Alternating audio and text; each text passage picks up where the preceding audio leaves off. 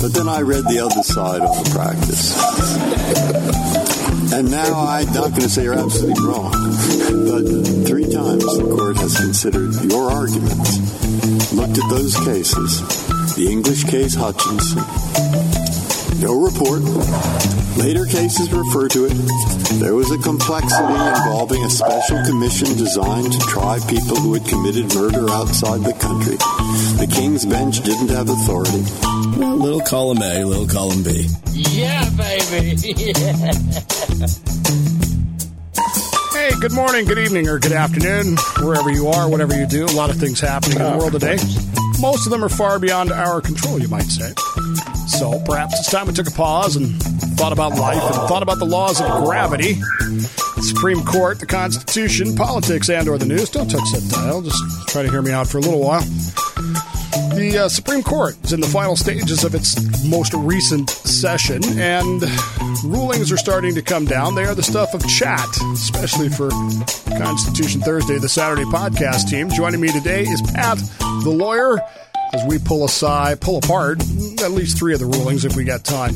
Here's how you get a hold of me. The text machine is area code two oh nine, five six five, Dave. That's two oh nine, five six five, three two eight three. The email is dave at the dave bowman show dot com. And, of course, we're on the web. Just look for The Dave Bowman Show on Facebook, Twitter, and iTunes. Ego Biberi Capula said, Olive Biber, I drink coffee that others might live. So we're trying something a little different tonight. The uh, it took us a while to get it to even work, so I'm not sure that it's absolutely going to work, but we're going to try it anyway. And uh, well, that's what we're going to do, I guess. In the big, the big scheme of the evening's uh, events, the Supreme Court is beginning to put out the last of its rulings. We're in the final days of the Supreme Court session, as I said, and three rulings that have come down that we've talked about on the show. Uh, the Gundy ruling, the Gamble ruling, and the Bladensburg Cross ruling are all causing a lot of consternation amongst people, and so we thought we'd spend some time uh, getting in to those. Pat, the lawyer, joins me all the way from uh, California, is where he is. Hopefully this will work and not sound too bad. Pat's good to see you again. Great to have you back on the show. Glad you're with us this afternoon, and as we've got some time to talk about it, I, I want to get your impression first, because you're, you know, Pat the lawyer.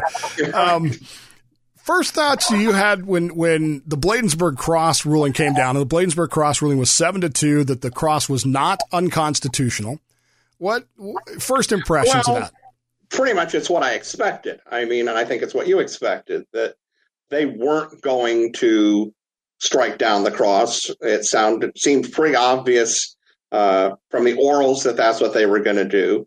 I'm, I'm actually glad, though, that you played that clip. I don't remember which case it was from, but the clip from Breyer at the beginning, because that little joke, that's part of the reason I love listening to the orals, is there's so much humor and fun in them.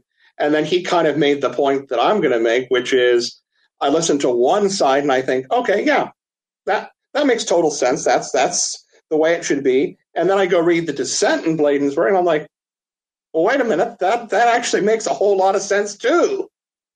It really does. It really it's does. It's a strange lineup. I mean, seven to two seems like, you know, this was one of those ones where you kind of expected it to be sharply divided five four. Seven to two means that at least two of the conservative justices, or two of the liberal justices, I'm sorry, didn't see, you know, they, they, they didn't take the normal approach. Is that kind of the way you read it? It is. And and like I said, I I think it was probably the correct decision, because as, as the majority said, you know, it's a long, it was originally a private cross. It wasn't a public thing.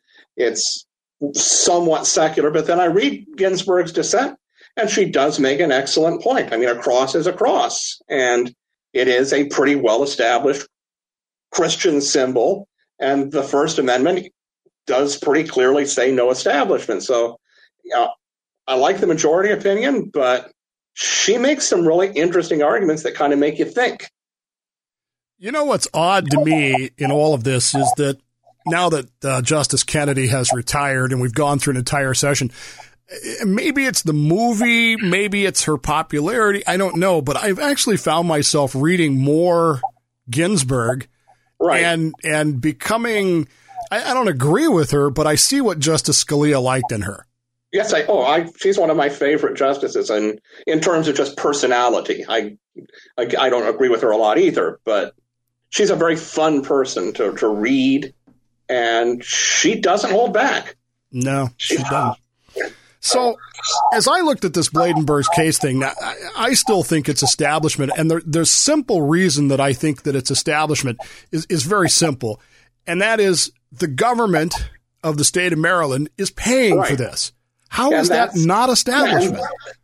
Yeah, I mean, I te- you know, that's where I have trouble with the majority. I mean, there is that argument that it was originally established by private funds, built privately, and that it only really became public land, as I understand from the ruling, kind of because it had to, because they were building that road, and and so they it was either become public land or the cross goes away. But yeah, I I definitely see the establishment argument. I just see the historical argument that the majority makes, and the fact that, you know, it it is somewhat different than a regular cross with all with the different writing that's on it, and the fact that at the time it was established, it wasn't just seen as a Christian symbol. It was actually seen as a a symbol of sacrifice in the war. So looking at it in context for when it was built.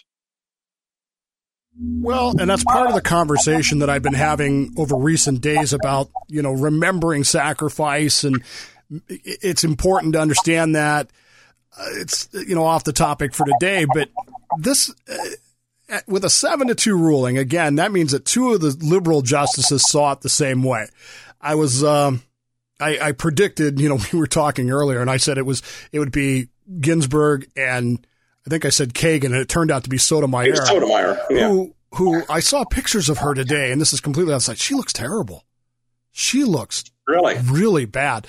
Put that aside, but uh, she's really aged. The court has not. Not done well with her. Um, but what I was going to say is, does this bode? How does this bode in the future? Because now there are a lot of these kind of cases where secular humanists have filed these suits, and whether you agree with them or not, you know, there's a lot of effort. You've got the the, the military people that want to do away with the Bible on the um, the missing man table and right. that kind of stuff.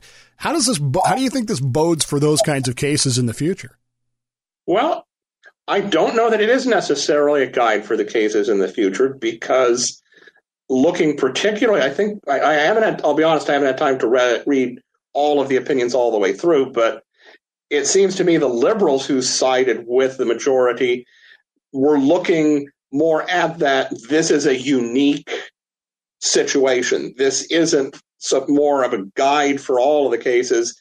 This cross was established one hundred years ago. It's been there forever. It's become recognized as a secular symbol, as opposed to somebody builds a cross tomorrow or the Bible, you know, a missing man. That's a little different because that's more contemporary. That's not something that has that same context.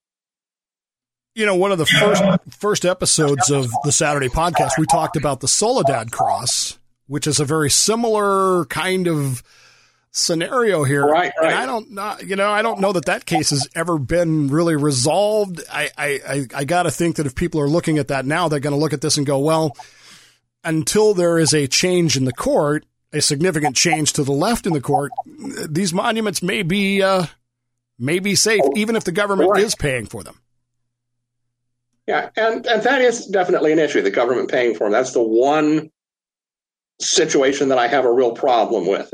As opposed to, there was a case here in California where there was a large Christian symbol displayed. It was totally on private property, totally maintained at private expense, but it was visible from, I think it was two oh five or five eighty, one of the major freeways. And so people were saying, well, that's establishment because you're seeing it from a public road.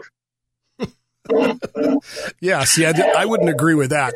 If, for me, it comes down to the paying for it. Who's paying right. for it? And if, and if the government's paying for it, I don't see how it's not establishment. That case is done seven to two. The court rules that the Bladensburg Cross can stay.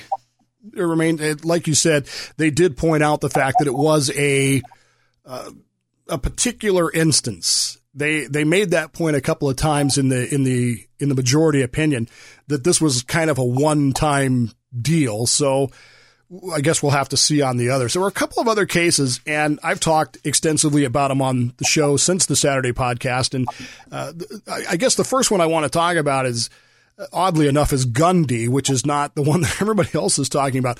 Gundy, you said it earlier when we were talking, the uh, ThinkProgress website is just having an absolute apoplectic fit right. with Justice Alito's concurrence in the in the in the case, the sharply divided five three, not right. not five four. But Alito concurred, and they are coming unglued.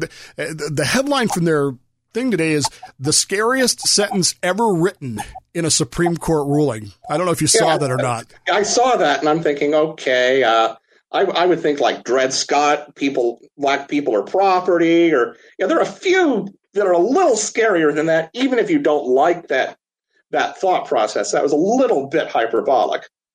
And his thought process was very simply that he didn't think the court was going to be was ready to overturn this.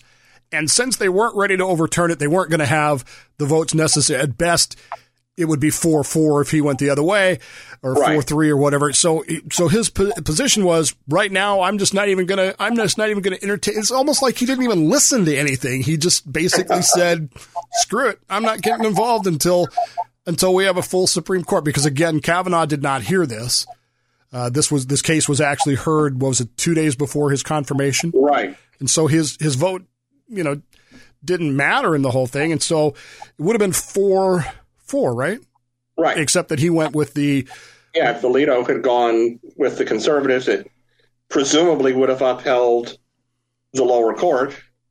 Right. Which I think the ruling did anyway, if I remember yeah. right.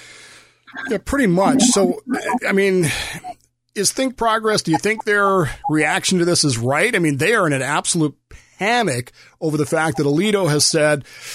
someday we'll come back to revisit this. And when we do, I'll be happy to overturn this. But right now, today, it's not worth it.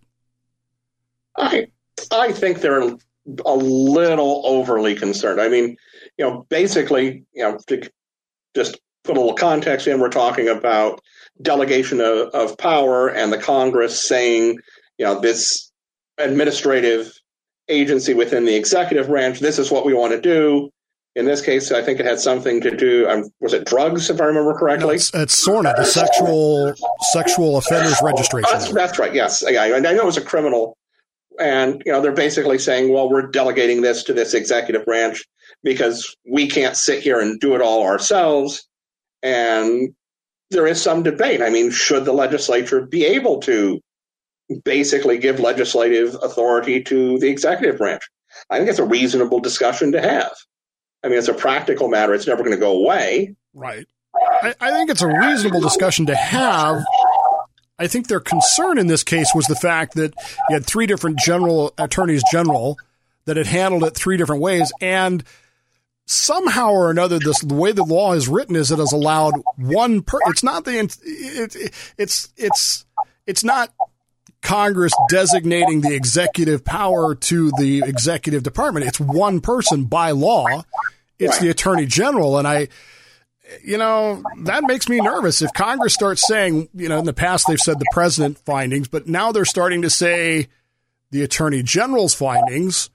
What happens right. if they start saying the Treasury Secretary's findings or, you know, the Department well, of Homeland Security's findings? Well, and I, I get the point, but then again, if you say the president's findings, okay, so the attorney general or the Treasury secretary, whoever, does all of the work, walks into the Oval Office and hands the president a piece of paper and says, here's what your findings are. And he says, okay. And you basically are having the same outcome. Yeah, but don't you, if you if you go to the executive department, don't you at least have the the confidence that the, or at least the idea that the cabinet has considered this as a whole instead right. of just one person? I, I agree. And I'm troubled with Congress basically abrogating its power and saying, well, because essentially most of these come down to, I don't want to have to take a de- make a decision that might tick off the voters. And so I'm going to pass the buck to somebody else. Right, but we want a forty-five hundred dollars raise. Of course. Makes you wonder, I guess. I don't know. The the big case, of course, that everybody is talking about is the Gamble case, and this is the double jeopardy case out of out of Alabama. And this has uh, a lot of people. The court upheld this. And which we knew they would. We knew they would. The question is, there's a lot of questions. People are asking me, Dave, why did they uphold this? It doesn't make sense. It's double jeopardy. Uh, well, the court ruled, and, and I thought this was a pretty good, pretty good uh, outline of why they decided that way. This is directly lifted from the from the from the uh, ruling. Sorry, my brain's just not enough coffee. That's the problem. Uh, the dual sovereignty doctrine is not an exception to the ju- du- double jeopardy right, but follows from the Fifth Amendment's text.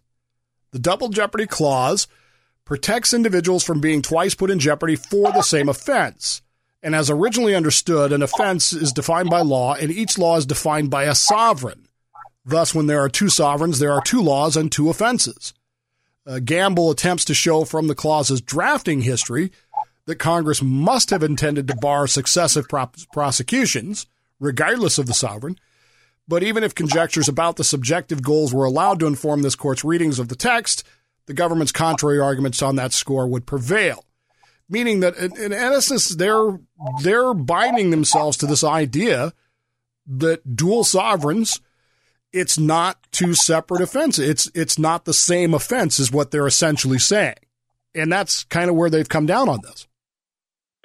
Yeah, and this is one where I really took a lot of look at the dissenting opinions because, you know, in general going in, I'm thinking, okay, dual sovereigns, it's well-established, federal government, state governments, that's how it works. But, you know, Ginsburg did, in her dissent, make a pretty good point.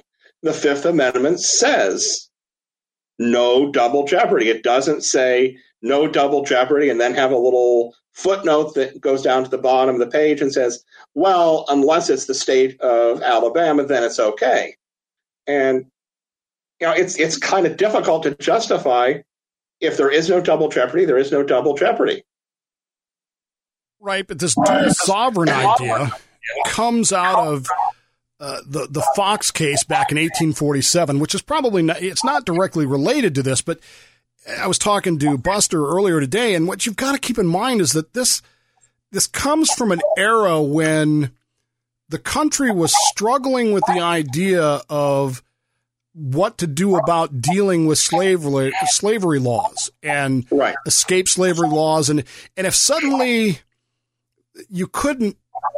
You know, if suddenly you couldn't do these things, this dual sovereign idea, what if the federal government decided that these slave laws, these uh, fugitive slave laws were unconstitutional, but, right. but Georgia didn't? I mean, it, it no, kind of.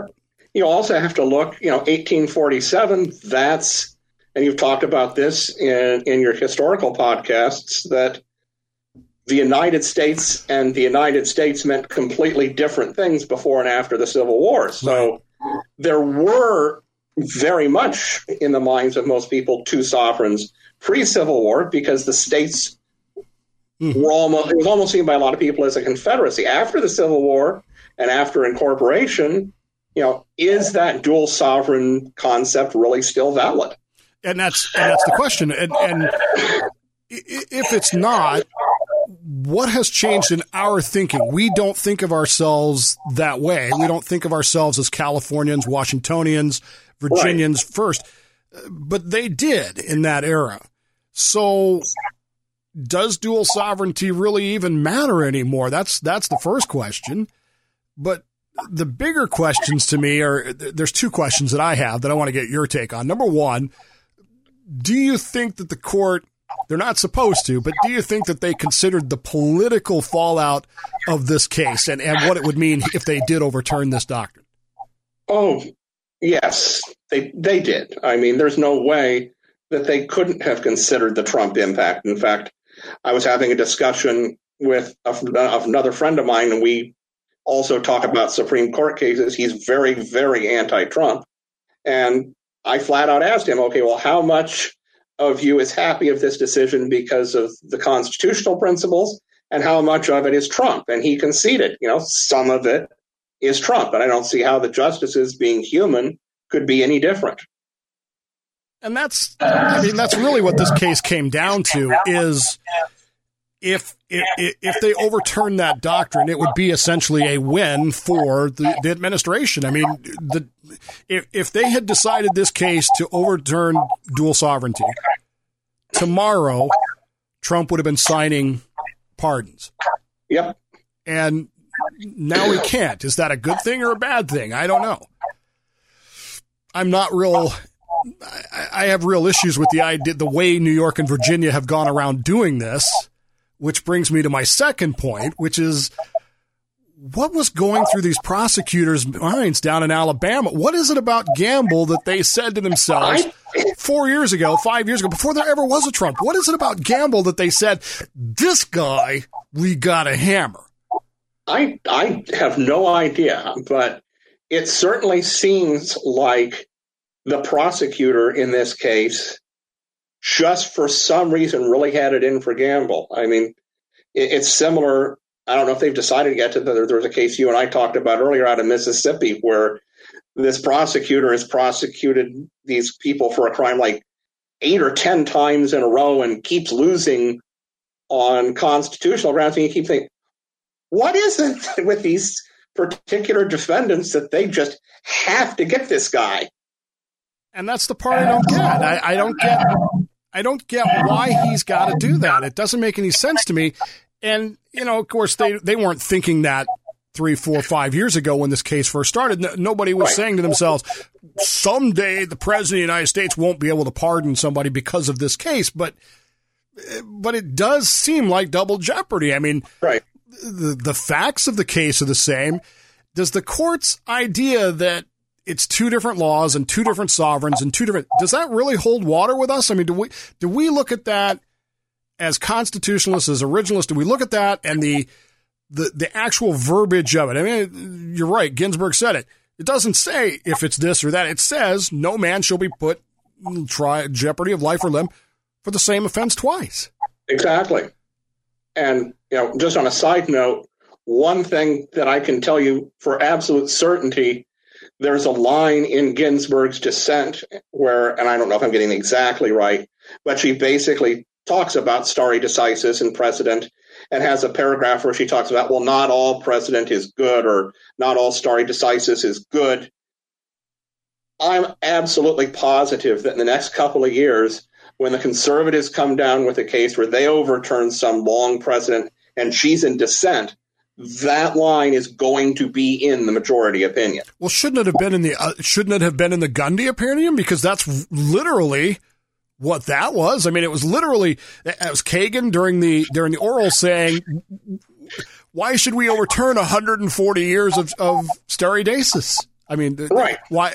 And now here we're turning around, going, "Well, we're not going to do this." And Ginsburg says, "Well, not all of it's good." Well, literally an hour ago, you issued another opinion where you said, nah, we're going to do this this way because... Because we want to. Right.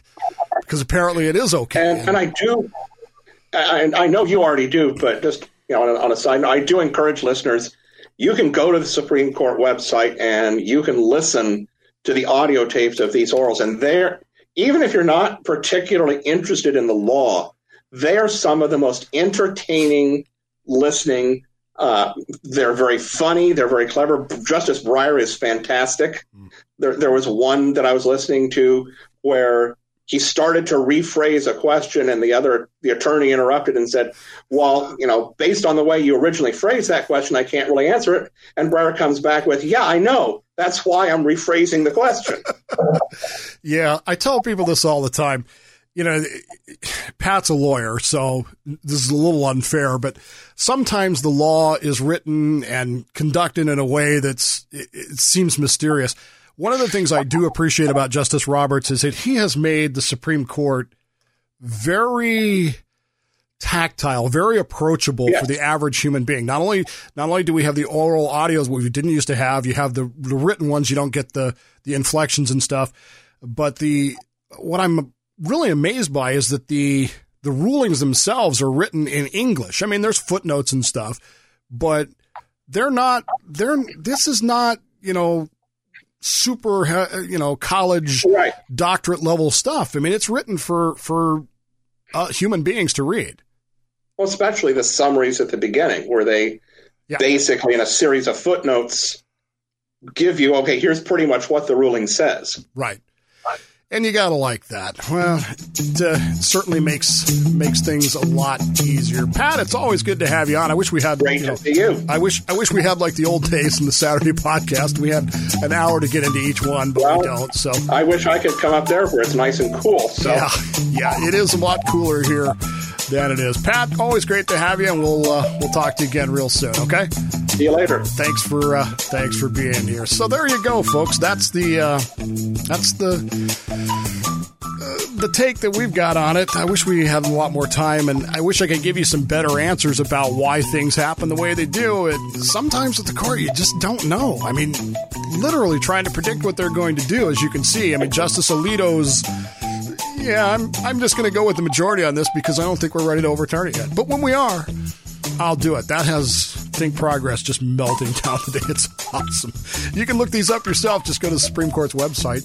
I don't remember. It's SupremeCourt. Uh, SCOTUS, SupremeCourt dot gov, I think is the... I think so. Yeah, I think that's the where it is. So anyway, everybody, have a great weekend. Enjoy it. And uh, summer vacation has started, so all the kids are going to be here starting on Monday. I don't know what that's going to change for me. We'll have to let you know, all right? Take the time right now. Tell the people that matter in your life you love them very much. You'd miss them if they weren't there, so don't pass up those opportunities. You don't want to have that regret. Plausibly Live, I'm Dave Bowman. That's Pat the Lawyer over there. That's me. Thanks, everybody, for being with us, and we will see you next time on The Dave Bowman Show right here on the Podcast ninety-nine Internet Radio Network. The Dave Bowman Show is a Slippery Fish Entertainment production for the Podcast ninety-nine Internet Radio Network. For more information or to complain about how the show offended you, the text or voicemail number is two oh nine, five six five, Dave. For more information about the show, log on to the Dave Bowman Show dot com. Hey, I'm going to go do something productive. I'm going to go watch television.